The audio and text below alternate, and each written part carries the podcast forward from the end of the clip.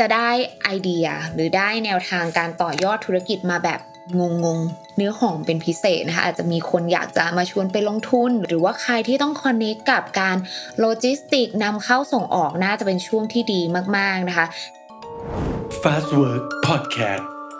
Sunday Morning เพราะดวงก็เป็นเรื่องใหญ่ รู้ไว้อุ่นใจกว่ากับนกจากเพจ Bird Eye View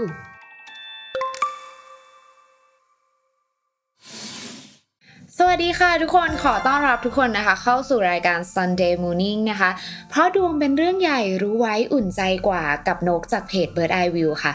วันนี้เนี่ยหัวข้อที่นกคิดว่าทุกคนน่าจะรอคอยมากๆนะคะ เพราะเป็นหัวข้อที่ว่าเรื่อง ราศีไหนที่ลงทุนต่อยอดธุรกิจในช่วงนี้แล้วเนี่ยปังปริเย่มากๆเลยนะคะ งั้นเรามาเริ่มกันเลยดีกว่าที่ราศีแรกนะคะ ชาวราศีแรกเนี่ยเป็นชาวราศีกันของเรานั่นเองค่ะ หรือผู้ที่เกิดวันที่ 23 สิงหานะคะ ไปจนถึง 22 กันยายนค่ะดูเหมือนชาวราศีกันนะคะ ในช่วงนี้เนี่ยน่าจะมีแนวโน้มที่น่าจะได้มี โอกาสในการต่อยอด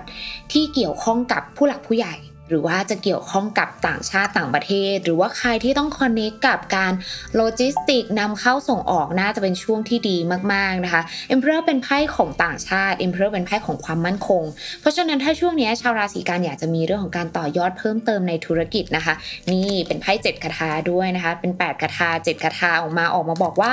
ถ้าเราทำอะไรในช่วงนี้มันมีแนวโน้มที่จะประสบความสำเร็จ มีเกณฑ์ที่จะไปได้ไกลมากๆ กับการต่อยอดธุรกิจ เนี่ยเรามาดูกันเพิ่มเติมสิ บางคนเนี่ยอาจจะต้องระมัดระวังเล็กๆ น้อยๆ เกี่ยวข้องกับการสื่อสาร หรือเกี่ยวข้องกับในเรื่องของเอกสารการประสานงานอันเนี้ยต้องระมัดระวังเป็นพิเศษเลยนะคะสำหรับชาวราศีกัน ชาวราศีต่อไปของเราเป็นชาวราศีกรกฎค่ะ เป็นผู้ที่เกิดวันที่ 21 มิถุนายนนะคะ ไปจนถึง 22 กรกฎาคม ชาวราศีกรกฎช่วงนี้จะไม่ได้เน้นในเรื่องของการต่อยอดที่มัน advance สักเท่าไหร่นะคะอาจจะเป็นลักษณะของการต่อยอดจากธุรกิจเดิม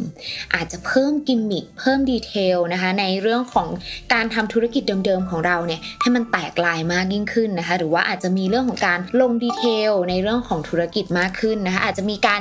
ซื้อวัตถุดิบอะไรมาเพิ่ม หรืออาจจะมีเรื่องของการตกแต่งอะไรอย่างนี้เพิ่มเติมในเรื่องของธุรกิจ มันเป็นลักษณะของการต่อยอดจากสิ่งที่มีอยู่แล้ว ให้ไปในทิศทางที่มันเพิ่มดีเทลมากยิ่งขึ้น เพิ่มความเป็นเอกลักษณ์มากยิ่งขึ้นนั่นเองนะคะ ขอดูเพิ่มเติมหน่อย ชาวราศีกรกฎนะคะไพ่ทรายขึ้นทรายมันเป็นลักษณะของสัญชาตญาณเพราะฉะนั้นช่วงนี้เนี่ยถ้าอยากจะทำอะไรแล้วเรารู้สึกว่าแบบเอคิดไว้แล้ว plan ไว้แล้วควรจะทำดีหรือเปล่านะคะนกว่าช่วงนี้เป็นอะไรที่ work มากเพราะสัญญาณหลาย ๆ อย่างน่าจะออกมาบอกชาวราศีกรกฎว่าทำได้เลยลุยได้เลยในช่วงนี้ น่าจะเป็นช่วงที่เหมาะกับการทำงานหนัก เกี่ยวกับการต่อยอดธุรกิจของคุณมาก ๆ ค่ะ สำหรับชาวราศีต่อไปนะคะ จะเป็นชาวราศีพิจิกค่ะ พิจิกเนี่ยจะเป็นผู้ที่เกิดวันที่ 23 กันยายนนะคะ ไปจนถึง 22 ตุลาค่ะ พิจิกเนี่ยอาจจะแปลกกว่าคนอื่นนิดนึง เพราะว่ามันมีแนวโน้มที่จะได้ไอเดีย หรือได้แนวทางการต่อยอดธุรกิจมาแบบ งงๆนะคะเหมือนอาจจะเป็นธุรกิจบางอย่างที่แบบชาวราศีพิจิก อาจจะรู้สึกว่าเออตัวเองไม่เคยจับในเรื่องของธุรกิจนี้มาก่อน หรือรู้สึกว่าเออเราก็ไม่เคยสนใจธุรกิจด้านนี้มาก่อนนะแต่ว่ามันมีแนวโน้มที่ชาวราศีพิจิกน่าจะได้ไปทำธุรกิจแนวที่แบบ เราไม่ได้ถนัดไม่ได้มีความเชี่ยวชาญ แต่ต่อยอดไปเถอะเพราะว่ามันมีแนวโน้มที่จะไปในทิศทางที่ประสบความสำเร็จเป็นอย่างมากนะคะ นี่มันเป็นไพ่เจ็ดเหรียญมันเป็นไพ่ของความงอกเงย เป็นไพ่ของการเติบโตในเรื่องของการเงินนะเพราะฉะนั้นชาวราศีพิจิกในช่วงนี้น่าจะเป็นอะไรที่ work มาก ๆ นะคะขอดูไพ่เพิ่มเติมสิโอ้โห sweetheart ขึ้นนะคะ sweetheart เนี่ยถ้าเป็นไพ่ที่เกี่ยวข้องกับความรักมันก็เป็นลักษณะของหวานใจ แต่ว่า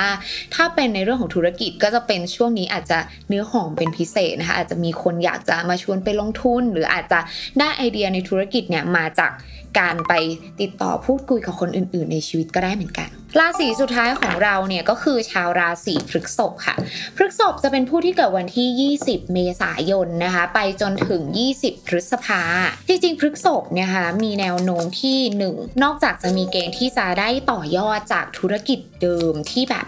เราอาจจะเคยคิดไว้แล้ว เคยแพลนไว้แล้ว มีการต่อยอดให้เพิ่มมากขึ้นแล้วเนี่ย ชาวราศีพฤกษภในช่วงนี้นะคะ อาจจะมีคนเข้ามาแบบเชื้อชวนเนาะแบบเออทำนู่นเพิ่มไหมทำนี่เพิ่มไหมนะคะ น่าจะมีไอเดียในธุรกิจที่ค่อนข้างหลากหลายเข้ามาเยอะมากๆ แล้วบอกได้เลยว่าอยากให้พฤกษบเนี่ยนะคะไพ่ขึ้น Queen of Swords Queen of Swords เป็นไพ่ของความเด็ดขาด เป็นไพ่ของการคิด เป็นไพ่ของการไตร่ตรอง แต่นุกว่าน่าจะเป็นอะไรที่ทำให้ชาวราศีพฤกษภเนี่ยคิดได้ค่อนข้างที่จะเยอะมากๆ ในเรื่องของธุรกิจในช่วงนี้นะคะ ขอดูหน่อยซิเพิ่มเติมหน่อยอืม faithful ขึ้น